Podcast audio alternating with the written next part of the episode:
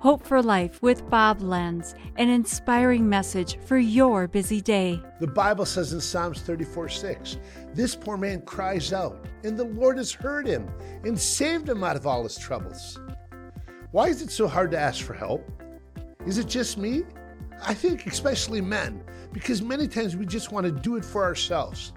We call it the Protestant work ethic, which I think is so funny because the Reformation brought in grace that says you can't do it on your own. Nobody wants to be a beggar, right? We all see a beggar begging for money on the street, and we're like, I'll never do that. But can I tell you, that's the only posture we have to go to God with? To say we're poor, to admit I can't do it on my own, that it's so hard to admit that I need you. We trained ourselves to pull ourselves up by our own bootstraps. Maybe that's why we pray so little. Maybe that's why prayer meetings don't have people attend. I got this, I can do it myself. Or I have my doubts that prayer even works, that God doesn't even care.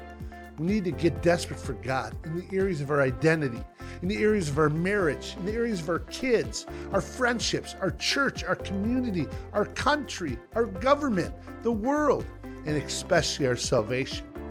God, we can't do it on our own.